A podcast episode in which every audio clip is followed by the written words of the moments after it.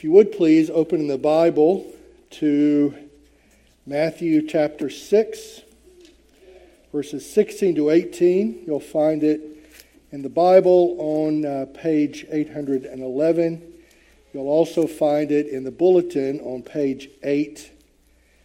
It would be very helpful if you have it open in front of you because we'll be looking closely at a couple of verses and at. Uh, couple of other passages in other areas of the Bible.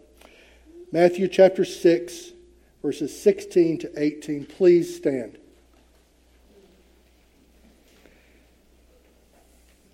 Jesus said, And when you fast, do not look gloomy like the hypocrites, for they disfigure their faces that their fasting may be seen by others. Truly, I say to you, they have received their reward. But when you fast, anoint your head and wash your face, that your fasting may not be seen by others, but by your Father who is in secret. And your Father who sees in secret will reward you. The word of the Lord. Father, thank you for this chance to be together this morning. Thank you so much, Lord, for all that you're doing among us. Thank you for the love you have placed between us in Christ. Father, we pray that you'd please send your Holy Spirit powerfully upon us, that you'd put far away from us all the distractions that keep us from hearing you, and give us grace, Father, that we might hear your word, believe it, obey it, and rejoice in it for Jesus' sake. Amen. Amen. Please be seated.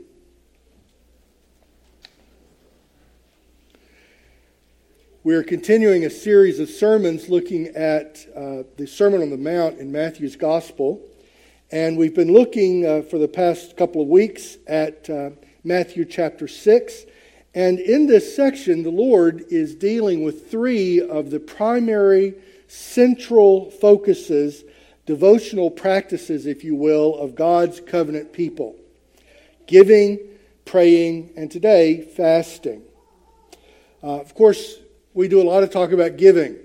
Uh, Paul just prayed about uh, the stewardship, the budget, uh, thanking God for his mercies. Through you, your generous giving is what makes it possible for the church to do the work that God's given to us. And we are so grateful for your faithful giving. And the Lord talks about giving and has a lot to say about giving, both uh, a couple of Sundays ago in uh, Matthew chapter 6, verses uh, 1 to 4. And then next Sunday, we'll be looking again at, at uh, what Jesus has to say about giving. He has a lot to say about giving, and, and the Jewish people understood, the covenant people of God in the Old Testament understood that giving was an extremely important part of their, their life uh, of faith, their covenant life. Uh, Jesus also talked a lot about prayer. In fact, the longest section in this section, uh, the longest uh, specific aspect of our devotional practice and the Jewish people's devotional practice that Jesus dealt with uh, is the Lord's Prayer and, and the whole idea of prayer. The Lord's Prayer is not so much something to be memorized, although it's a wonderful thing to memorize, but it's not so much something to be memorized as to be prayed into. It's, it's, a, it's a prayer that's meant to serve as a kind of model. And we talked a little bit about what the Lord had to say about prayer. Well, today we're going to look at the third of these three devotional practices, the one called fasting. And uh, interestingly, this is probably the one that we talk about the least. I mean, the absolute least. It may have been a while since you heard a sermon on fasting. But here we are. We're opening our Bibles, and the Lord has something to teach about fasting. And so today, this Sunday of grace, we're going to talk about what fasting is. Uh, you'll notice in uh, verse 16, Jesus says, when you fast. Uh, he doesn't say if you fast. If you think about it, if you get around to it, he says when you fast. Uh, of course, what he's teaching here is completely consistent with what we see in the Old Testament. Let's think a little bit about what the Bible in the Old Testament, first of all, has to say about fasting. It seems to be something he assumes his disciples will do. Uh, what is the Bible have to tell us about fasting? Well, first of all, it shows up a great deal in the Old Testament. Um, the, the Hebrew word for fasting simply means abstaining from food. Very simple. Abstaining from food. And it shows up throughout the Old Testament. It shows up, for instance, in uh, Psalm 35 when David talks about fasting. It shows up again in 2 Samuel 12 when Samuel talks about David fasting. It shows up in the book of Esther in Mordecai's prayer. It shows up in Ezra chapter 8 when Ezra uh, prayed and, and fasted and called the people to prayer and fasting. It shows up in, in Nehemiah chapter 1, verses 1 to 4, the very beginning of the book. We read about the Old Testament people of God fasting. And of course, Jonah, one of my favorite books in the Old Testament, records how the people of Nineveh uh, repented in fasting. The, the demonstration of their response to the God whom Jonah preached was to fast. And there are many other references that you can read in the Old Testament uh, about fasting. In fact, in one place, Leviticus chapter 23, verse 27 through 28, uh, we actually read God commanding a fast. He commanded a fast. And in Joel chapter 2, verses 15 to 16, the prophet Joel, Joel, delivering a message from God, urges the people to, as he says, consecrate a fast. So, as I say, it shows up in the Old Testament from start to finish. What about the New Testament? What does the New Testament have to teach us about fasting? Well, if you remember in our series on the book of Acts, we talked about the creation of the very first mission church in Antioch. Well, Antioch in uh, the book of Acts, in uh, chapter 13, verse 2, for instance, there the church fasted as they began this exciting new ministry of mission, taking the gospel beyond the covenant people, the Old Testament covenant people, as Paul, led by the Spirit, uh, and Barnabas were commissioned by the church in Antioch, it was there where they fasted as well as prayed for God's ministry. They do it again in chapter 14, verse 23 of the book of Acts. So Acts records uh, several instances of fasting. Uh, if you remember back in the Gospel of Luke, chapter 2, verse 37, there's a story of Anna who greeted the Lord Jesus when he was just a baby being presented in the temple. And uh, Anna, it says, was one who prayed and fasted. And then finally, in uh, Matthew chapter 4, verses 1 to 17, probably the most famous instance of fasting in the New or the Old Testament, we have the Lord Jesus himself in a fast in the wilderness as he prepared himself for the ministry that his father had called him to. So, from the Old Testament to the New Testament, there are numerous references to fasting. It's interesting that in our day it's become virtually unheard of because it certainly wasn't unheard of in Jesus' day. Uh, fasting, uh, because it shows up so frequently in the uh, New Testament, in the Bible, fasting also has a role to play in church history. Uh, it's been an interesting week. I really hadn't thought much about fasting as a spiritual devotion until I opened to this passage and started preparing.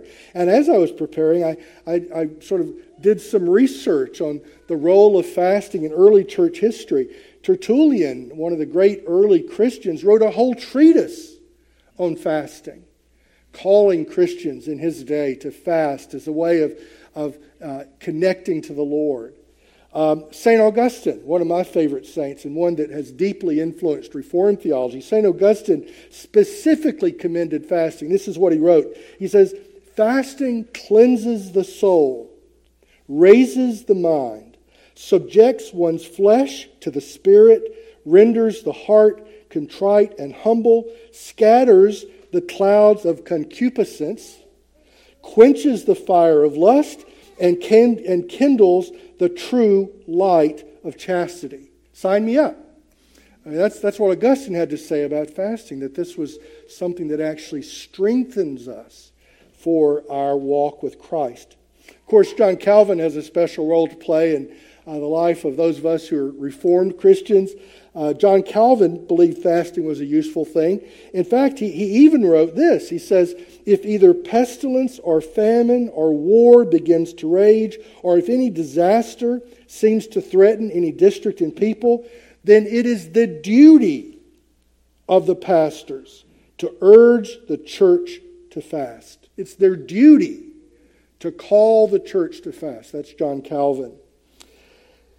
One of the Puritans who attended the Westminster Assembly was uh, in, uh, and, and, involved in the discussion around the uh, Westminster Confession uh, was named Ambrose, uh, Isaac Ambrose. He called fasting soul feeding. I thought that was a clever turn of words, soul feeding. In fact, in the Westminster Confession, chapter 21, paragraph 5, um, which uh, we can turn to and read anytime to find out what Presbyterians think about fasting. Um, it includes fasting in the list of all the means of grace, which, as the confession says, as parts of the ordinary religious worship of God. When the Westminster Confession was written, fasting was thought of as an ordinary part of worship. Uh, we're getting close to the 4th of July. It's just a few days away now. Did you know that President John Adams, the first one term president of the United States, John Adams, uh, called for national days of solemn humiliation, fasting, and prayer. He did it twice, 1798 and 1799. And then years later, he wrote to his good friend that he thought he lost his reelection campaign because he called for prayer and fasting because the other colonists, the other members of this new fledgling republic, thought that he was being too Presbyterian when he called for solemn fasting. So it's closely associated with church history, and it's closely associated, interestingly, with our own history as Presbyterians. So, it is actually something that shows up in the Bible, it shows up in church history. What does Jesus have to say about it? Well, interestingly, Jesus, who assumes it will happen, has words of caution. In fact, everything he has to say here, uh, in some ways, is connected to this idea of cautioning his disciples. Look what he says in verse 16. When you fast, do not look gloomy like the hypocrites, for they disfigure their faces that their fasting may be seen by others. Jesus cautions his disciples about the danger of hypocrisy. Now, this is something Jesus has touched on before. In fact, he's touched on it each time. With all three of the devotional practices of the ancient Hebrew people, the ancient covenant people, he cautions his disciples. He doesn't throw it out. He doesn't say Christians don't give, Christians don't pray, Christians don't fast. In fact, he seems to be telling us that because we are Christians, we will do these same things that we saw in the Old Covenant give, pray, fast, but the way we do it will be different. So Jesus isn't so much concerned with the, the when of giving, praying, fasting, as he is the how. The how. And let's, let's think for a moment. This was so important to Jesus that he writes or sends to us his sermon, delivers to us via Matthew's gospel these words of caution. What are the words of caution? They, they have to do, first of all, with this idea of hypocrisy, play acting, uh, doing something to get the approval of other people. Uh, the word hypocrisy is literally play acting, it's, it's, uh, it's pretending. And Jesus did not want his disciples to, like the hypocrites, play act by disfiguring their faces, distorting the way they look, uh, that their fasting, he says, may be seen by others. That's what the hypocrites were all about.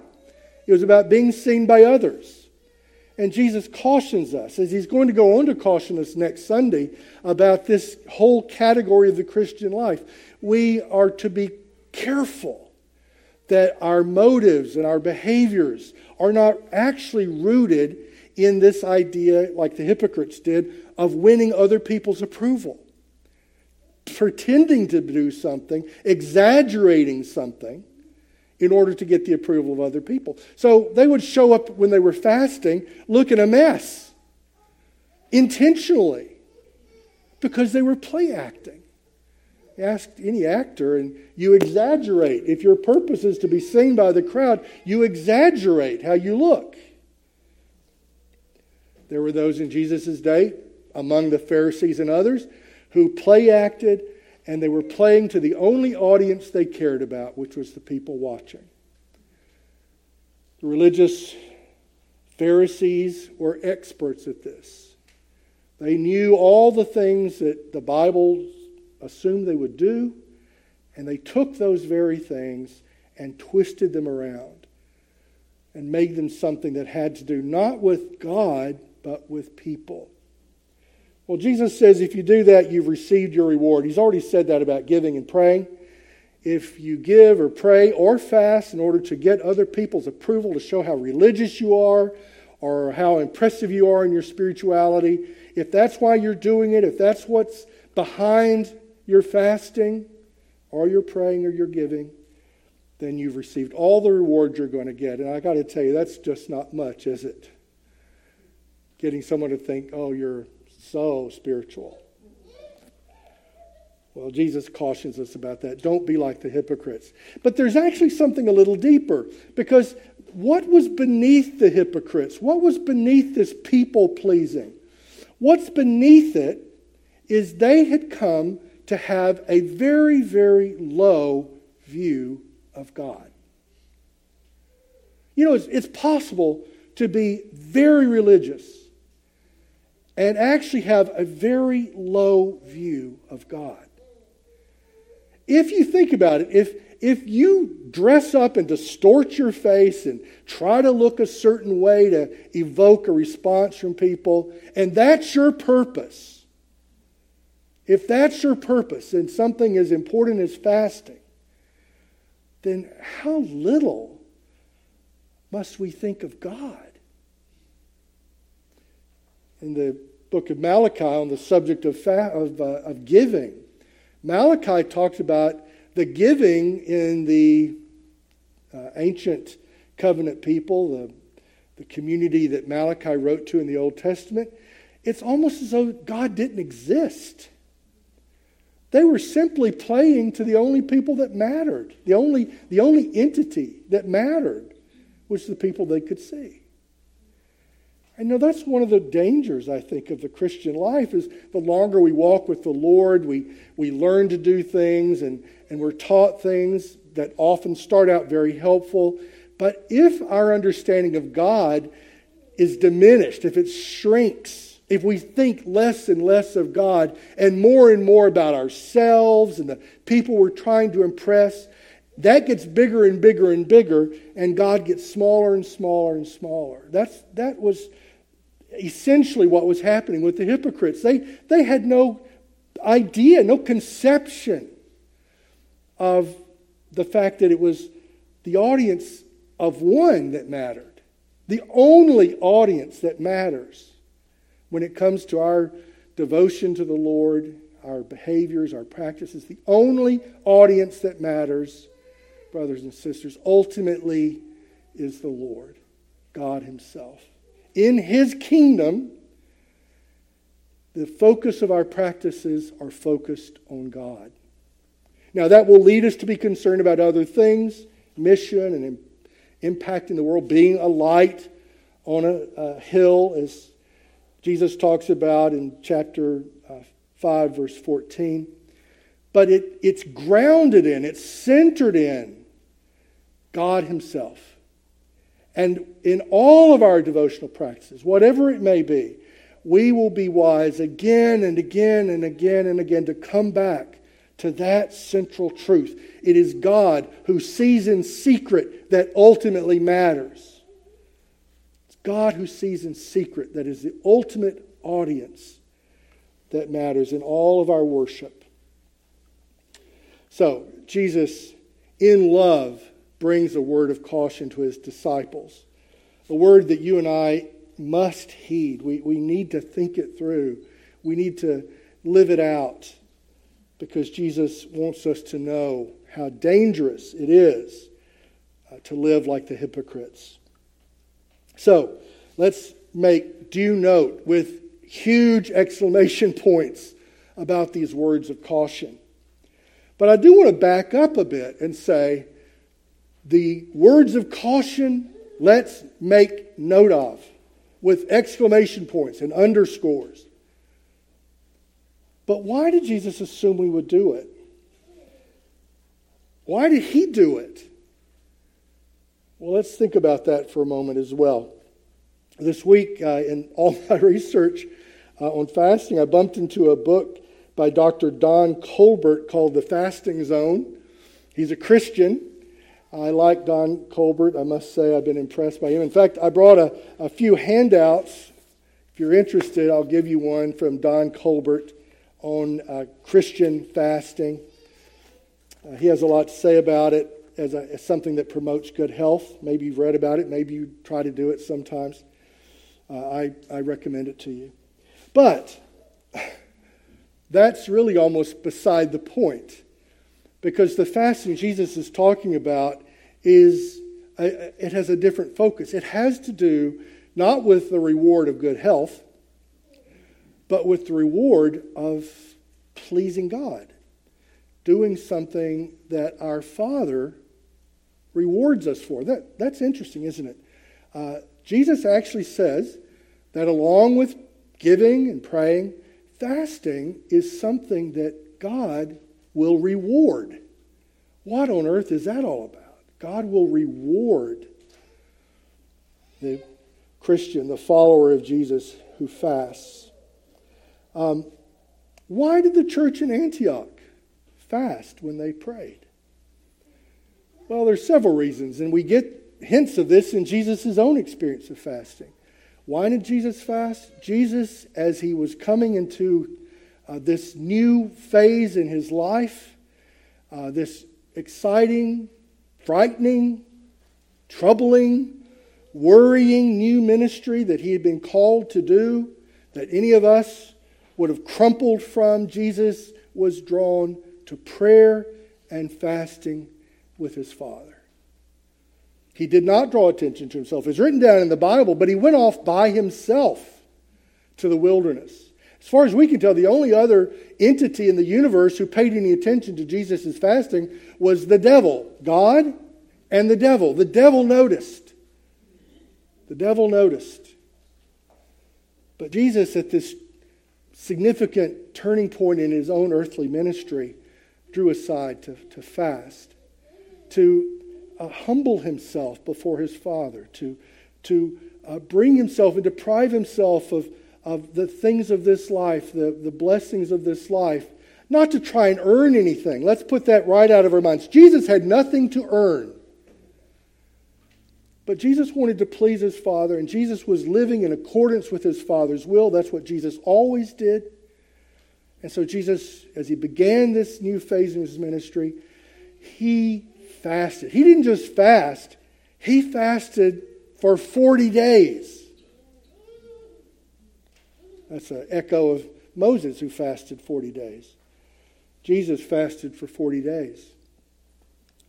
So, as you and I, in our walk with Christ, face moments of decision, as we face moments of personal struggle, as we face in our lives the reality of sin, Jesus did not have sin to contend with, or he did not have sin in his life. He overcame sin.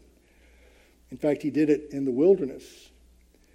But you and I have ongoing struggle with sins. Well, let me just say, I. I'm fairly confident it applies to you as well, but I know a whole lot about me. And I know the ongoing struggle in my life of overcoming the reality of sin.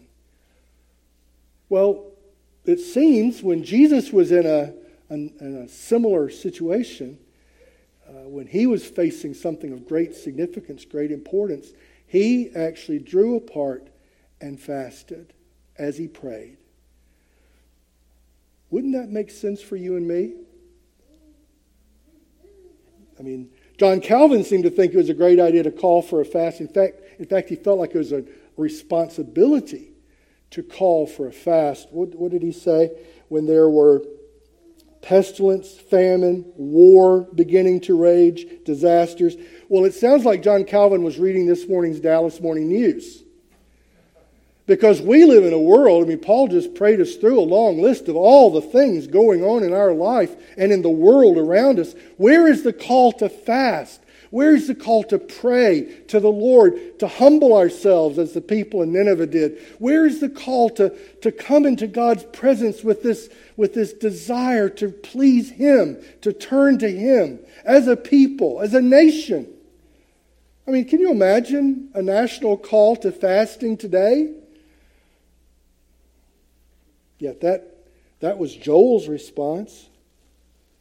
That's the response of the book of Leviticus on the Day of Atonement when the people were commanded to fast as they prayed. So I'd like to revive this neglected discipline in my own life and in our church's life. I'd love to invite you to think about fasting as a personal Christian devotion. We want to heed carefully Jesus' cautions. We're not in this to impress one another. We're not in this to impress the world. But if the Lord leads you to consider including fasting in your own personal devotional life, I think it'd be a very good thing.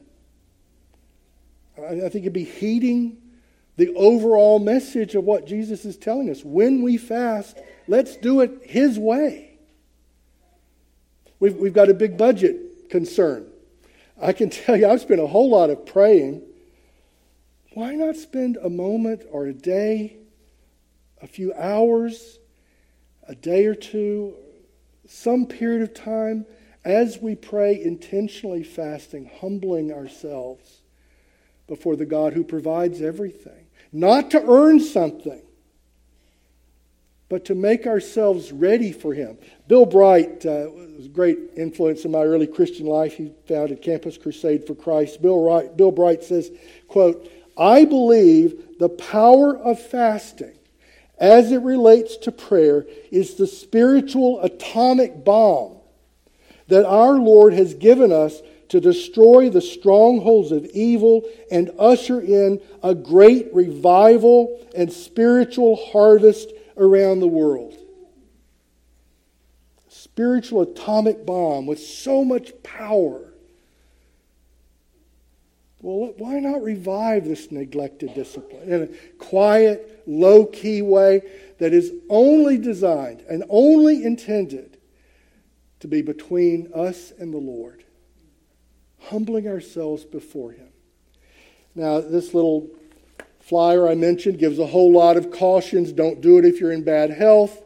Don't do it if you've got cancer. Don't do it if you've uh, got chronic situations that you need to be aware of. In fact, this little article spells it out pretty carefully. In fact, he says, point three, don't do it to lose weight. Don't do it for that purpose. But what a, what a, what a helpful thing to do to, to pull aside together and to pray with earnestness as we pray and fast to the Lord. Uh, I'm going to be looking for opportunities to do it. In fact, I did it this week. I'm not going to tell you when. You'll have to guess. I did it one day this week, and I thought that wasn't so bad. I think it's a good idea. It's, I felt better for it. But more importantly, I believed I was sort of connecting to the kind of thing Jesus is calling us as his disciples to do. You see if you want to try it. You think about it. Feel no pressure from me, but do know I commend it to you, and it might be something worth your thinking about because it's certainly something Jesus thought about. It's certainly something Jesus thought that you and I, as his disciples, would do occasionally.